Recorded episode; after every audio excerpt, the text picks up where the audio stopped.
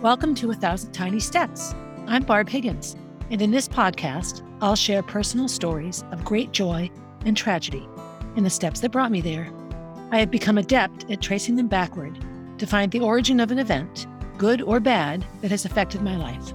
I have gone from being on top of the world with Division One All-American success to being unable to get out of bed with the grief of losing a child, and everything in between. I am painfully honest, which can make people uncomfortable, but discomfort brings growth, and oftentimes, tragedy brings joy. So, tie, buckle, slip on, release up your shoes, and join me as we begin our Thousand Tiny Steps. Hey everybody, Laura Piggins here, beginning episode thirty of my podcast, A Thousand Tiny Steps. If you're watching, I'm in a messy hotel room, as you can see. Lighting is a little weird. I've tried every different angle, and this is the best. The window's ahead of me. I'm looking out at the same swimming pool I was looking out the last time I recorded a podcast in this hotel. Different room, different lighting. I'm recording this on March twenty-first. It won't come out to you until the beginning of April, but both of these weeks are significant. Jack turned one yesterday, and the first week of April is April first, and when Molly would be turning nineteen. This is the time of year where we sort of begin the countdown to what we often call the beginning of the end of Molly.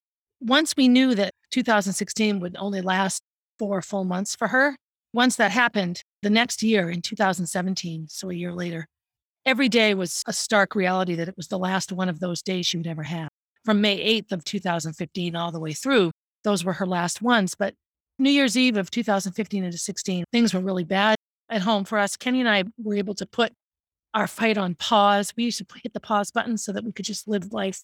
We gave the girls a really good Christmas, but things were terrible. I was all caught up in a job at, that was swallowing up my time, and I was drinking a ton, and things with Roy were really rough.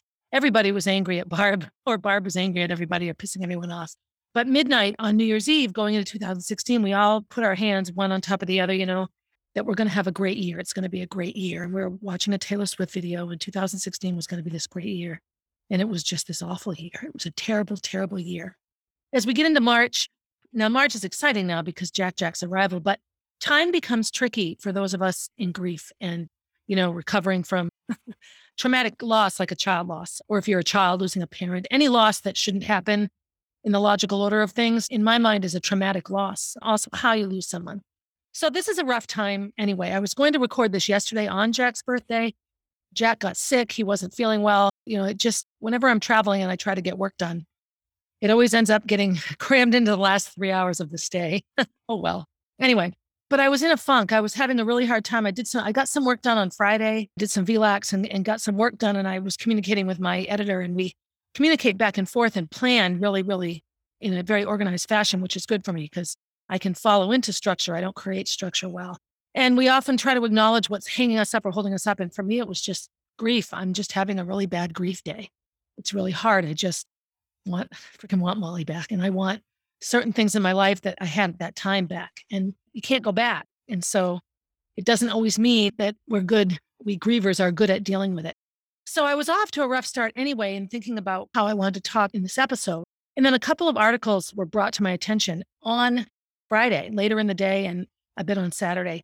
And they absolutely touched my heart and really, really spoke to me. So one of them was my good friend Taylor. I've talked about Taylor. She owned a store in Amesbury called The Nest, and that's where I met her, in her store. She's become, you know, a really good friend, and, and she also suffered the loss of a child. And so she understands so much what this grief and trauma is like.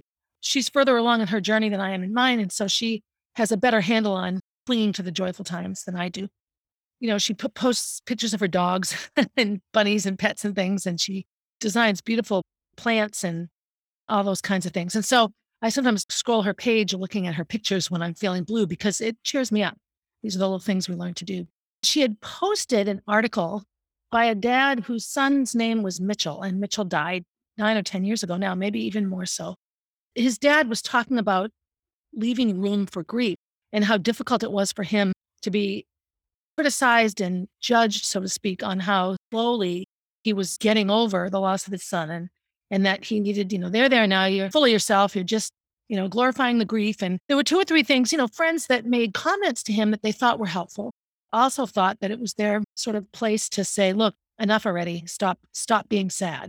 The time has come to put it away and move on. And you know, my response to that is, as long as you love somebody, you're going to grieve their loss. We don't get over our live children. We don't stop calling them on the phone. When they turn eighteen and go off to college, we don't just cut ties. Okay, you're grown up now. I'm never talking to you again. I'm going to get over having you now. That's not even logical. Well, neither is getting over a child that's died, because that's your child. If you're a mom or a dad, it matters not. You will ache for and miss and want your child back for the rest of your life. That's just reality. So that article really resonated with me, because I oftentimes hold myself to a high standard, like I'm I'm being too sad, or I better not say anything. I don't want to upset the apple cart. And I also have, have had some pretty rough experiences with people meaning well, I think, and just telling me it's time. I talked about how family members have a hard time supporting each other because they need the support. You know, Kenny and Gracie and I aren't always necessarily the best support for each other when we're sad. It's just one of those things. So in this article about Mitchell's journey, so Mitchell had a chronic illness and he died much earlier than they thought. And so it was a surprise to his family. And so what happened with this dad, and this relates to me having a hard time right now, March twenty-first, you know, three hundred sixty-six days into Jack Jack's life outside my tummy. He wrote, "When there's no room for grief. A few years ago, I was cleaning my inbox and stumbled into a letter I wrote my family the night Mitch passed away. I wasn't expecting to see it. So when I saw the headline, 'Mitchell passed away,' I was immediately swept up by a tidal wave of tears. After gaining my composure, I began a journey through time, reading emails sent the weeks following our son's passing." So one little trigger and boom, you're right back, you're right back into the thick of it. Along with Molly's death, the triggers attached to her connect to anything that was going on in my life at the time of her death. I know for me, I want so much to just morph myself back into that spring of two thousand sixteen and do things over and fix things and make different decisions. And I can't, of course. One of the things that somebody said to him was, now that the worst is over, dot, dot, dot, meaning already he's finally died. So he's, he's not sick anymore. He's dead. The worst is over. No, the worst is just beginning. And when I read those words, I was like, oh, no, no, no, no. Death was the beginning of the worst. And he wrote, "Everything was just beginning. In matters of grief, especially the loss of a child, hell happens in the aftermath of death." And then he says it again. Hell happens in the aftermath of death. That is absolutely right. Absolutely right. I have a wonderful life with wonderful things. And when I say my life is a living hell, it does not diminish or get rid of the wonderful things. It's a parallel existence. The two things exist side by side. I am happy and I'm sad. I am joyful and I'm broken. It'll never be either or. Some days it fills up quicker on the joy side. Some days it fills up quicker on the hell side. So he goes on to say, two years later, he's, you know, he's driving across the country with his son to go surfing. And somebody else says, look, I'm just sending you an email because I feel like you, you know, I need to give you some feedback. He had made his blog site public. It was like a private journal for him and he made it public. Like me doing the podcast. I mean, anyone who knows me knows I love to talk, but I'm not doing this so I can listen to myself talk. I get exhausted sometimes by doing these podcasts, but I do know that I get feedback from people that don't have the gumption to say it out loud or don't know how to say it out loud, or don't want to. They get things from these podcasts that, that are helpful to them in their journey. And that really, really is what I needed in the beginning and what I feel like I can offer to others. She was convinced I was stuck in grief and that I needed to move on. Move on. No, we don't move on from being parents. We're parents until the day that we die. There's no moving on. You move along. He talked about the fact that he was moving on. He was driving across the country with his child and doing these things and trying to live life as best he could. The whole article here was about the things that people say that are so unhelpful. The worst one for me is, you should be happy. You have happy memories. You know, when you think of her, that should make you happy. Well, of course I have happy memories, but they just remind me that she's gone, which makes me sad. And she isn't here. The other one is like, well, she'll be waiting for you. And well, okay, but, or life is just the blink of an eye when you think of eternity. Well, no, life is eternity. It's a long, slow journey. I'm probably have forty years left, which I want to have left because I have Jack Jack. But that's forty years of waking up every day and just seeing it all in front of me. Some of the comments I got when I posted this. So it was on Taylor's page and it was wonderful because it was, she's somebody that we connect with. And I saw it, so I shared it on my page. And so I had my friend Tammy. It has been sixteen years since my son was killed. Anyway, what I'm trying to say is even sixteen years later, I still hurt every day. My beautiful beau is never out of my mind. Never. That's my friend Tammy. So we talked about that a little bit. And then my friend Deb, who lost her son, almost twelve years since my sweet Stephen transitioned. You don't get over grief. You make room for it in your heart and in your life. You make room for it. That's exactly right. And my uncle Nathan, whose son, Molly's cousin Caleb, died in two thousand eleven. I have found that if I don't make room for grief, it will take up all the room I have. Does it take up less room in my life now than it did eleven years ago? No, it just mingles more easily with the rest of the emotions of life. I can't even read these without crying because it's just so true. And anyone that doesn't understand it really is truly lucky, because when you have a, a hurt that consumes every fiber of your being, it's all that you feel all the time. And you learn that the word but no longer exists. It's the word and. I'm alive and I wish I wasn't. I'm happy and I'm sad. I grieve all the time. Those were some great comments to this, to this article. And it's one of the big misunderstandings that somehow there's a right and a wrong way to grieve, and that we aren't okay until we're not sad anymore. Well, if that's the truth, then I will never be okay again, because I will always be sad. I will never not be sad about Molly dying. I'm learning to find joyful moments. I'm able to rearrange the house that is my soul so that more happiness can fit in and envelop itself around the grief. But the grief doesn't go away. It's impossible, because Molly doesn't go away. My love for Molly, every memory I have, stays forever. That article was an interesting thing. And then at the same time, actually, my friend Tammy that commented on this commented on, on the other article as well. So this article was written by, it was in the New Yorker. It was in a lot of places, actually. And it was called Prolonged Grief is Now a Disorder. Prolonged Grief Disorder is now officially recognized as a mental illness. So I have two feelings here on this. First of all, we have to eradicate the term mental illness. Mental illness, people automatically think of some crazy, incoherent person that needs to be locked up in a padded room somewhere.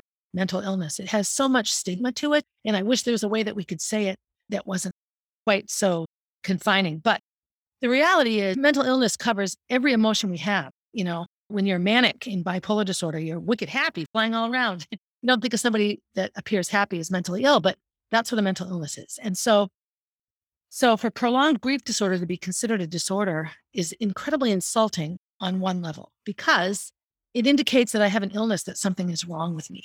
Well, in one sort of narrow way, that that's exactly what it does. And in our need to label in order to provide, we define names and labels for things that we can then plug into an insurance company so that that insurance company will pay for treatment. It's an awful backwards way of thinking. All illnesses related to everything, physical illness, emotional illness, mental illness, spiritual illness, they're all a normal, natural part of the human existence. There's nothing wrong with a person for having an illness. It's like a judgment. And we don't belittle or beleaguer somebody who's got the flu. We give them medicine to help them get better and give them ways to prevent getting it again. We take care of it. And with mental illness, sometimes when it's not explainable and we can't take care of it, it becomes this unmeasurable thing. So in the book, The Body Keeps the Score, trauma is also something that has long been sort of overlooked in terms of, of mental health support, giving people mental health. In that book, there was a whole study on trauma and the effects of trauma. P T S D, post-traumatic stress disorder. So maybe it should just be post-traumatic stress, because it's not a disorder to be stressed out by watching your child die or watching your house get blown up or watching your mother get hit by a car.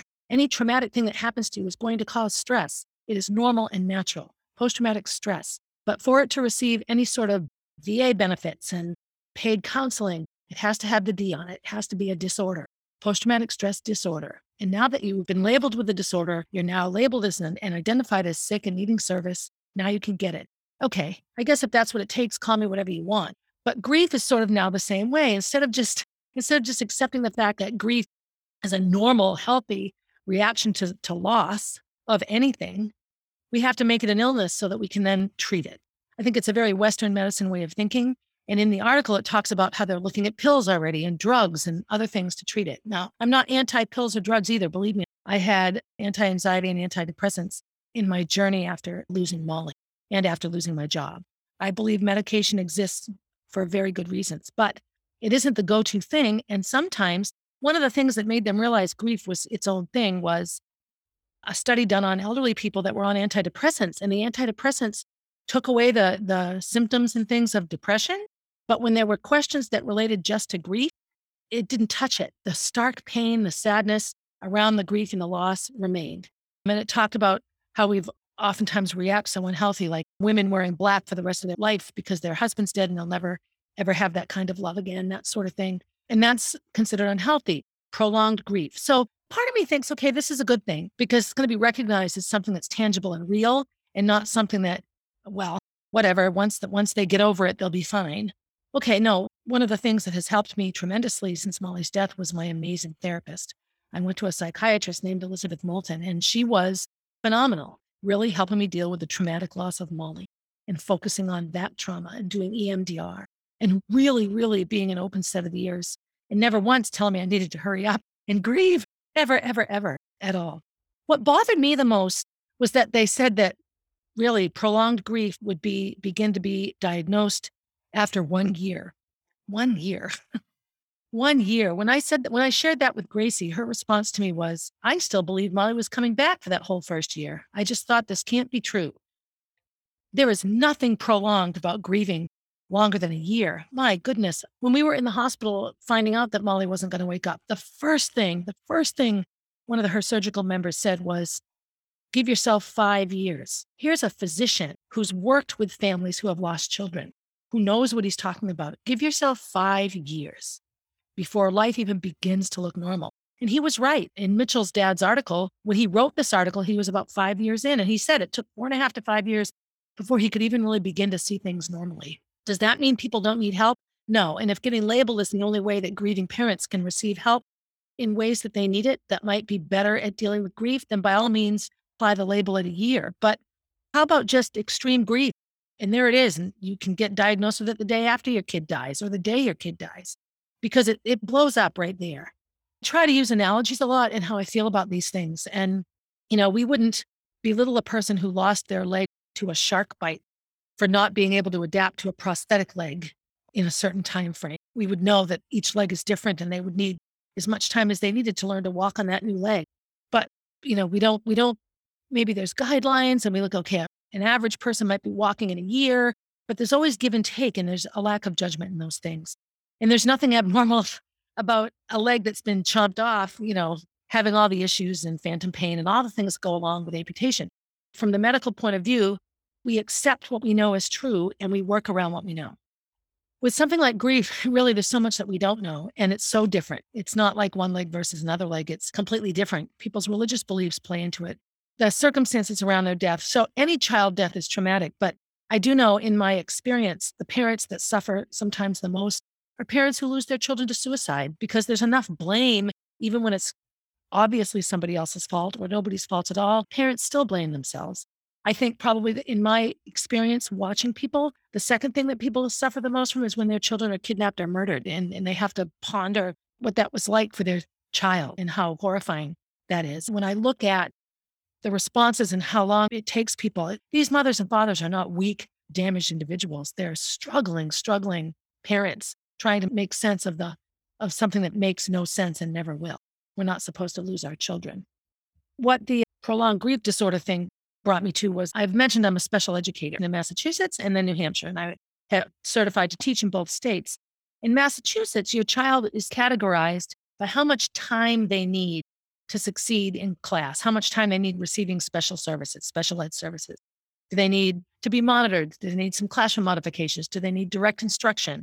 Do they need special curriculum? It was all by what they needed to succeed. Then I moved to New Hampshire and somebody goes, oh yeah, well, my kid's coded. And I'm like, coded? What is, what does that even, it sounded, it just sounded horrible, horrible to me. Coded, I'm going to code my child. Well, in New Hampshire, it's not, it's not how much time you need that determines whether or not you are qualify for special ed services. It's your diagnosis. Are you A D H D? Are you L D? Are you on the autism spectrum? Are you developmentally delayed? Are you emotionally handicapped? There's a whole list of things. So parents have to, here's your child that's struggling in school, and instead of saying, you know, if you agree to, that we can give him five hours a week of support, he can receive special ed services. No, no, no. We say, well, you have to call him A D H D and then he can get the services, or you have to call him learning disabled. They're labeled. And it was, I found it really offensive at the time because I just felt like it was unnecessary. What was, I just thought that the way that Massachusetts did it was much more holistic. I don't know if it's that way now. This was in the nineteen eighties when I first started teaching. But I do know that for children to receive services, they have to have a label that meets the criteria that the state has set forth for kids to be identified as, as a student with special needs. And this is under special ed law. And then there's Americans with Disabilities Act law, and that's completely different. And that's more, that's more based on what the teachers in the school need to do so the child can succeed. And it's often on medical issues. Hearing impaired students often need fabric on the walls to reduce echo and, you know, whatever a student might need, nursing services. Children with diabetes often have plans to make sure they're safe in school. That's a little bit different. So that came up for me, and it just and it just made me wonder, why do we have to label everything? Why, why, why? But some of the things, people with prolonged grief are considered to have intense feelings and preoccupied thoughts that distress them or impede their daily functioning beyond the normal grieving process. Okay, well, I would like to know what's the normal grieving process, because I don't think there is a normal grieving process. I think when when something like that is thrown out, it's grief is being looked at as something that you get over like a cold. You have a cold, you take the medicine, the cold goes away. You're over the cold. Okay, well, I lost a child. I took the medicine. I went for therapy. My kid's still dead. All the medicine did was alleviate my symptoms. It doesn't take away what causes the grief.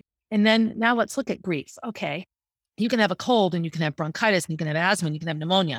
Very, very different levels of what might have started as a cold. So let's look at grief for a minute. So I have lost a lot of people in my life. I lost a good friend when I was ten. I lost another friend when I was in middle school. I lost a friend in high school that ran track with me. I've not been unfamiliar with loss, and I've lost grandparents. My biological father has passed away. All of those losses were traumatic. The, the child loss, losing my best friend when I was ten, traumatized me for a long, long time. It was just the saddest thing ever. But I will say, when somebody comes up to me and says, oh, I understand, I understand your grief. My great-grandmother just passed away. She was one hundred two. I understand that if you've had your entire life with your great-grandmother and she's lived that long and now she's gone, that would be a big loss. But it's not an unnatural loss. Somebody's lived one hundred years. You know, every day you wake up that their days are, are numbered because they're old. That's how things happen. Does that mean that death isn't traumatic? No, but it's not the same kind of trauma and will not produce the same level of grief that a child loss, that losing a child produces, because you're not supposed to lose the child and you don't wake up thinking, today my child's going to die. Those thoughts don't even come into your head.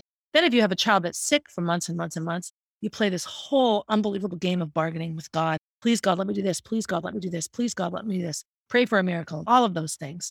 One of the other hard things that's really hard for a lot of grieving parents is when somebody goes, your prayers work. You know, it's a miracle. My child survived. And we all feel like, okay, so our prayers didn't work. So we must have failed. Did we not pray hard enough? Does God not like us? There is just so much unexplainable things that go into the grief process when it comes to child loss. In that article, that stood out to me a little bit. The D S M, which is the, it's a book that lists different mental disorders, is often called the Bible of Psychiatry. It's not only a guidebook for clinicians, though, since insurance providers typically rely on the D S M to approve coverage for treatments for these various disorders. This is where the label gets you the coverage. How about your needs get you the coverage? The other thing that's really, really good for this is I wasn't able to go back to work for a long time. I borrowed money from people. We had a ton of money raised for us at the time of Molly's death, and we parceled that out. So I was able to go almost a full year without any substantial income. I couldn't function, could not function. I could barely, couldn't function. Everything was, nothing was right. Everything was wrong. And everyone I had counted on had all but disappeared. And I know a million of you who love me know that I'm not talking about you, but in my day-to-day life, it was a disaster. I mean, I, I know I was just, it was gone. According to the A P A, American Psychiatry Association, people with prolonged grief may experience intense longings for the deceased or preoccupation with thoughts of the deceased, or in children and adolescents with the circumstances around the death. These reactions to grief would further affect them most of the day, nearly every day for at least a month. a month. A month. I laugh just because whoever wrote this has not lost a child. And I realize that the psychiatrist that did write this is the first one to just say, look, let's take a much more serious look at grief. If it's grief that's causing high blood pressure, if it's grief that grief that's causing all these physical ailments, if it's grief that's leading into addiction, then grief is an issue that needs to be dealt with. And I suppose here in America, we need to label it so that the insurance companies will approve it. it it's on the list. In children, the D S M criteria notes the condition can be diagnosed six months after the loss, while it can be diagnosed in adults after a year. And the A P A also reminds clinicians that people's symptoms shouldn't be better explained by other conditions. So, well, she's depressed. Well, she was depressed before her daughter died, so she doesn't really have grief. Okay, depression and grief, two different things. I understand that this is good, but I'm sharing all this because it just takes grief and makes it like an illness, like it's something you can get over. Including prolonged grief disorder in the D S M five T R, which I don't even know what that means. It's the book of terms, will mean that mental health clinicians and patients and families alike share an understanding of what normal grief looks like in what might indicate a long-term problem. Okay, this is so false. There is no normal grief, and child loss is a long-term problem. It's the rest of my life. So here, just looking at this makes my neck hair stand up. Yeah, we need information and awareness, but what I'm reading here isn't right at all. It's just very, very, I don't know. It just seems wrong. The gist of it is that they were talking about the one-year period. The Jewish faith has a really good handling, handle on grief. I've always thought the Jews have it best. So there's, you sit for seven days or twelve days right after the death of, the, of a person. And then for a year, I think it's called sitting Shiva. I could be wrong. If I am, I apologize to my Jewish friends. But but you're you're allowed a year. Like, don't worry about it. A year. Do you do what you need to do for a year. Now, that doesn't mean on year two, day one, you're suddenly fine. But the, at least there's an understanding that at the very least, it's going to take a year before you can even sort of figure out where to start. As I said, Gracie, it took Gracie that long to just acknowledge that Molly really wasn't coming back. It took me a little bit longer because we were involved in the lawsuit. So all we were doing is talking about Molly being alive. But I will say that until we can look at grief as something that is a natural response to loss, then we're not going to be able to say there's a normal way to grieve. I would like to know, because I would probably be locked up. I grieve so desperately about Molly. Does it interfere with my life? Of course it interferes with my life. Am I still succeeding in things? Yes. Am I living the life I want to live? No, but I can't. The life I want to live will never exist again. And so I have to create a life that I'm comfortable living. I do know as people go along in their grief, my good friend K K, my spiritual mentor, she's had forty years of living since her mom died. But I also know that one little trigger can put her into tears for hours because that's her mom. And as good as her life is, it's been without her mom for always, always, always. I often use the analogy of a broken window. I'm looking at these beautiful hotel windows here. And if I were to throw a rock through one of them, the glass would break. There is nothing wrong with the glass. The glass doesn't have baseball came through me syndrome disorder. You know, it's a logical response to a baseball or a rock going through a window that the glass would break. Very normal reaction from the glass. Now it's a broken window. It can't keep out the wind. It can't keep out the rain. It's dangerous. It has shards. It needs to be repaired. So it gets repaired. Is it the same window? No, the whole thing needs to get replaced. And now there's a new window there. And the old window, perhaps the glass is recycled. Perhaps the wood is recycled. Perhaps it's thrown away. If grief were that simple, then we would take the normal reaction, me being the broken window. And in order to repair me or fix me, there has to be a new me, because the me that's broken can't be fixed. The window can't be fixed. The glass can't be glued back together. And I think grief is the same way sometimes, where we have to take a look at things a new way, you know, take that broken window and set it to the side, maybe take the glass out and make it a frame, make it a mirror, you know, do something different with, with what you once had. And then you create something new. And I know this sounds unbelievably simplistic. And actually, in my current mood and how I feel about my life right now, I'm not buying it at all, quite honestly. But there are so many, in researching things for this podcast and in really looking at what people think and what works and what doesn't, I think both of these articles illustrate startling realities around grief. They both illustrate that people don't really know what they're talking about until they've experienced it. Now, I'm going to focus on child loss grief, because to me, that's that's like the mother load of grief, losing a child. It doesn't diminish other griefs. I often say to people who, people will say to me, I don't want to bother you, Barb, because my problems are nothing like yours. Well, okay, maybe they aren't, but if they're your biggest problems that you've ever had, then they're exactly like mine.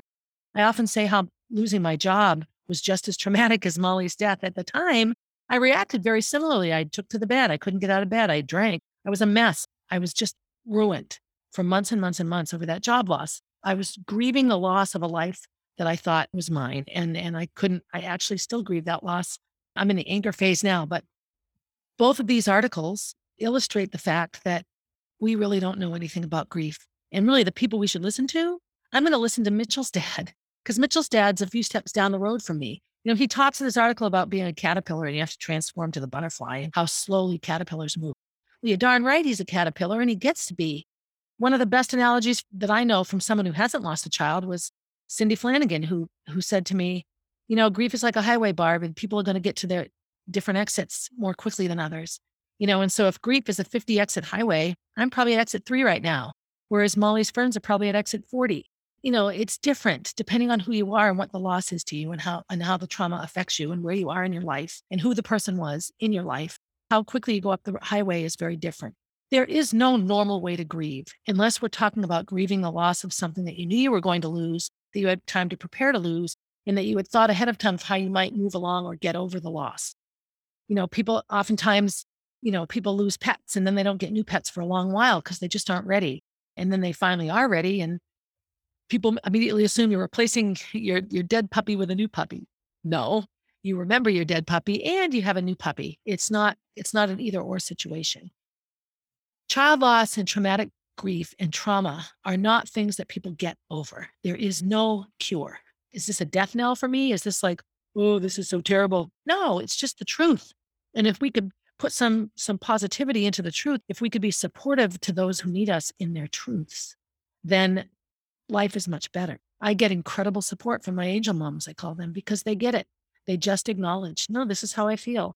You know, reading all those comments to the article, knowing that if I was having a really bad day, I could call any of those people on the phone and they would know just what to say. And sometimes what they would say is, I don't really know what to say, but I'm right here understanding what you're going through. You know, that's much more accurate in terms of grief than labeling it a disorder. Now, what I hope will happen from this diagnosis, from this label, is that parents can have extended time off from work. They can apply for disability, even temporary disability, because not being able to work is a huge problem. The number of people I know that have lost their jobs because of grief are too many to count. So to be able to just stay home, I have a friend who actually recently is on disability for, I think, other reasons, but this is a really good diagnosis for him because he's lost a child. And I know that when he lost his son, his life took a hard left turn for the worse. And why wouldn't it? You've lost a child. And it just brings back everything, every unfinished conversation and everything that was difficult becomes impossible. The other thing it does is, at least for me, this is how I feel. In my life, various people in my life have, have had different expectations of where I should be in my grief. People have disappeared and come back and disappeared and come back. And I've talked about Roy quite a bit because Roy was such a huge part of Molly's death. Everything that was going on in my life at that time, he was a very integral piece of the puzzle. And he was one of the first to say, all right, enough, enough time, enough. It's time to be over this. It's time to move on. It's time to clean and get over it. You know, I can't, I can't wait anymore. And, you know, there's a part of me that just gets really angry about that. Like, you know, when I needed you the most, it was an inconvenience. That's how it feels to me. I'm quite sure if he were willing to talk about it, he would disagree that he was impatient, but that's what it felt like to me. I don't even think I'd taken a bath yet. I had a really hard time with the bathroom. Yeah, I wait a year. Molly was just so sick. It's where she spent the last night in our house on the bathroom floor, puking and puking. And I just couldn't go. I didn't go up there for a long time. And I went into labor in the downstairs shower with Molly because we didn't have an upstairs bathroom yet. So neither of those places, were, I would go in, go to the bathroom and get out of there. So I don't know that I had actually really bathed at home yet, maybe once or twice. I would just get in the swimming pool every day and, you know, use a lot of deodorant. I use the garden hose, shampoo my hair, bathe myself in the driveway in my bathing suit. I did that for a long time. So to move on from losing Molly, not even, we weren't even two months out yet, was impossible for me. Maybe that's how he would deal with it if he had lost one of his children. Maybe he would he would pack it away and move on. You know, there's a lot there is a lot of logic to they're never coming back, but that isn't doesn't even make sense for a long time. It took me, it took me, let's see, two and a half years. So I would easily be diagnosed with prolonged grief, grief disorder on May seventh of twenty seventeen. Not a problem. I was still not functional at all at that time. I wasn't working yet. I had not returned to any semblance of normal life.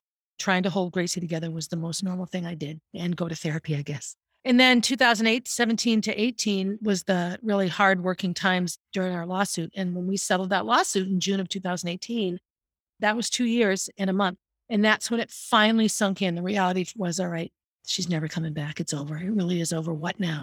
And the what now, I think is, is in my mind, what the medical professionals would be looking at as criteria for being over grief, being able to say, okay, I've accepted this.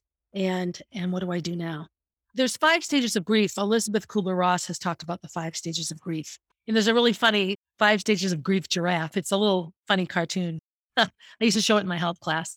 There's depression, there's bargaining, there's denial, there's anger, and there's acceptance. And all of those things circle around. And in the first two years that Molly was gone, I had bargaining, I had denial, huge amounts of denial.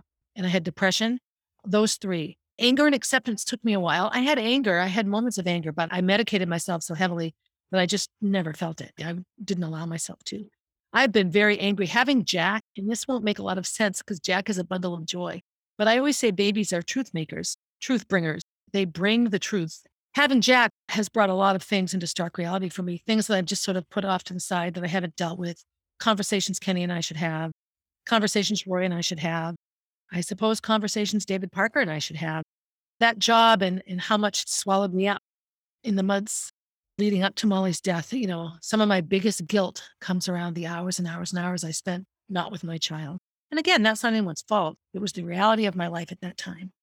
But I just often find that the universe gives me what it needs to give me when I need to get it. You know, coming down here, I knew I had to record a podcast down here. I knew that I was coming to see Gracie. So we're here because we wanted Gracie to spend Jack's first birthday with him. Easier for her for us to come down, not easier for us necessarily. You know, I had some ideas on what I talk about, but I wasn't one hundred percent sure, quite honestly. And, and then these two articles were presented to me, not even out of the blue. What they are, so that you can look for them, is there is a foundation page called Mitchell's Journey. It's on, there's a Facebook group and there's a website. And Mitchell's dad is the one that started this. He just shares his stories like I'm trying to do with mine to make people feel better. And then the article that I referenced is Prolonged Grief Disorder is now an officially recognized mental illness. The New York Times had a post on it, which was actually a bit better than the one I'm looking at. Yeah, moving forward after child loss. How long should it take to grieve? Psychiatry has come up with an answer. The new diagnosis, prolonged grief disorder, was designed to apply to a narrow slice of the population who are incapacitated, pining and ruminating, a year after loss and unable to return to previous activities. The psychiatrist that came up with this, her name is Doctor M. Catherine Shear. She developed a sixteen-week program of psychotherapy. This doctor has come up with a sixteen-week program that sounds to me a lot like trauma therapy, like E M D R, that what it does is it basically strengthens the handles on the bag of grief that we grieving people will carry around forever. So she's had good results, and it's not because they get over anything. It's because they learn how to mitigate and manage the grief. Measured at the year mark, this doctor feels that the criteria would apply to around four percent of bereaved people. So if one hundred people lost a child, only four of us would need help after a year. That's just so unbelievably wrong. Anyway, I'm I'm getting a little fumbly here, but but both of these articles are relevant to me right now on March twenty-first, a year and a day after Jack's arrival and watching him become his own little self. Tick-tock, tick-tock into April and May. The other piece that's weird for this year is, so two thousand sixteen was a leap year. So there was a February twenty-ninth. So there wasn't this year, but February twenty-eighth was on a Monday this year, which means March first was on a Tuesday, which is exactly how it was in two thousand sixteen. Molly's birthday and Gracie's birthday will be on the same days. My whole Amsterdam trip, what we did on Monday will actually be on a Monday, like the days match. Sunday will be May first. We took Molly to the E R on a Sunday. These things might seem minuscule to some, but boy, do they do they hit home because it's the exact day. So Mother's Day will be May eighth, one day after we unplugged Molly. And I've, to this day, refuse acknowledgement of Mother's Day. I know I'm still Gracie's mother and I'm still Molly's mother. And I should do this and I should do that and I should be better about it. Well, you're not me, is what I say to people that try to give me a hard time about that. It's something I prefer not to focus on or pay attention to. I'm here in Florida, finishing up episode thirty. There'll be one more episode in this season where I'll sort of wrap up my thoughts on trauma and grief and how we judge them and cope with them and deal with them in today's sort of Western society and how it's been for me and how I've done it. And then we'll get into season four, which I haven't quite wrapped my head around how I want to do yet. I might get back to Jack a little bit and update on that and Gracie and the things she's doing and what it's like to parent after losing a child twenty years after having them. But this has been a great visit. It's really hard for me to leave. I don't want to go, but I also haven't worked out in five days and I actually really hate not being home and having my structure. Listen to me, having my structure, that's different for me. These two articles really were helpful to me in both feeling justified in the fact that I'm coming up on year six and I'm still just as upset as I was six years ago. And it's completely normal for me to be that way. And the fact that at least the A P A is trying to look at grief as something that justifies and validates both disability payments from Social Security and disability, mental health. If you need a hospitalization, broken heart syndrome, there are all sorts of things that happen to us when we lose our, our, our kids and or whomever. And the fact that this will be a diagnosable label for treatment, as ugly as it feels, is actually a good thing. So I'm going to finish up now. I'm going to spend the last few hours in sunny Florida before we make our way to the airport and head back home to Concord. I want to thank you for listening. I want to thank you for always, always offering really good feedback. Read these articles if you like. Do something good for yourself or not. Say hi to, say Merry, mm-hmm. say happy birthday to Jack Jack. Sweet little buddy that he is. As always, have a good day, everybody. Hey, thanks for listening and for supporting A Thousand Tiny Steps. I hope you enjoyed the episode and will continue to listen. Feel free to leave a review and share my stories with your friends. Also, please reach out if you have stories to share. I love hearing from and connecting with my listeners. If you would like to know what I'll be talking about down the road, you can find me on Instagram at barb underscore four four four, on Facebook as Barb Higgins, and at my website, w w w dot a thousand tiny steps dot com.